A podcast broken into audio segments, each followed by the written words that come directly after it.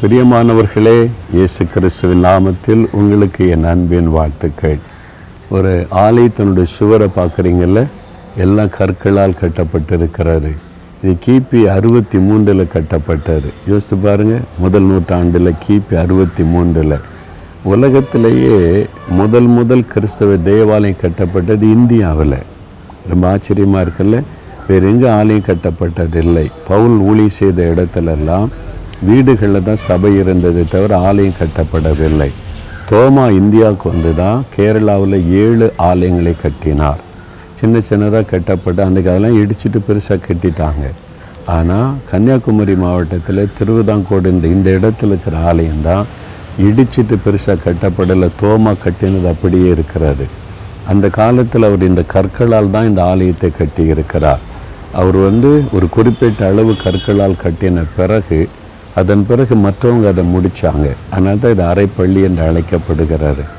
இன்றைக்கும் முதல் நூற்றாண்டிலேயே சுவிசேஷம் இந்தியாவுக்கு வந்துவிட்டது என்பதற்கு இது ஒரு பெரிய சாட்சியாக இருக்கிறது. கிபி அறுபத்தி மூன்றிலேயே கிறிஸ்தவ ஆலயம் இங்கிருந்து ஜனங்கள் வந்து இயேசுவின் நாமத்தில் கூடி ஆராதித்து ஆண்டவரை துதித்திருக்கிறாங்க. அதற்கு இது ஒரு பெரிய சாட்சி. சரி இப்போது சகரியா ரெண்டாம் அதிகாரத்தில் எட்டாவது வசனத்தில் தேவன் ஒரு வாக்கு கொடுக்கிறார். உங்களை தொடுகிறவன் அவருடைய கண்மணியை தொடுகிறான். பார்த்தீங்களா? ஆண்டவர் இவ்வளோ அழகாக வாக்கு கொடுத்திருக்கிறார். உங்களை தொடுகிறவன் அவருடைய கண்மணியை தொடுகிறான். தோமா இந்தியாவுக்கு வந்தபோது நிறைய பாடு மரண மிரட்டல்கள் வந்தது. அவரை கொலை செய்ய தண்ணித்தாங்க. ஆனால் கத்தர் அவரை பாதுகாத்தார்.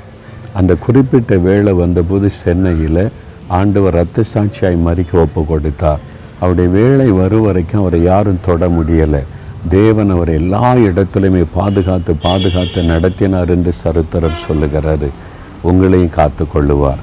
உங்களை தொடுகிறவன் ஆண்டவருடைய கண்மணியை தொடுகிறான் என்று வசனம் சொல்லுகிறாரு ஒரு கண்ணின் மணியை போல் உங்களை பாதுகாக்கிறார்.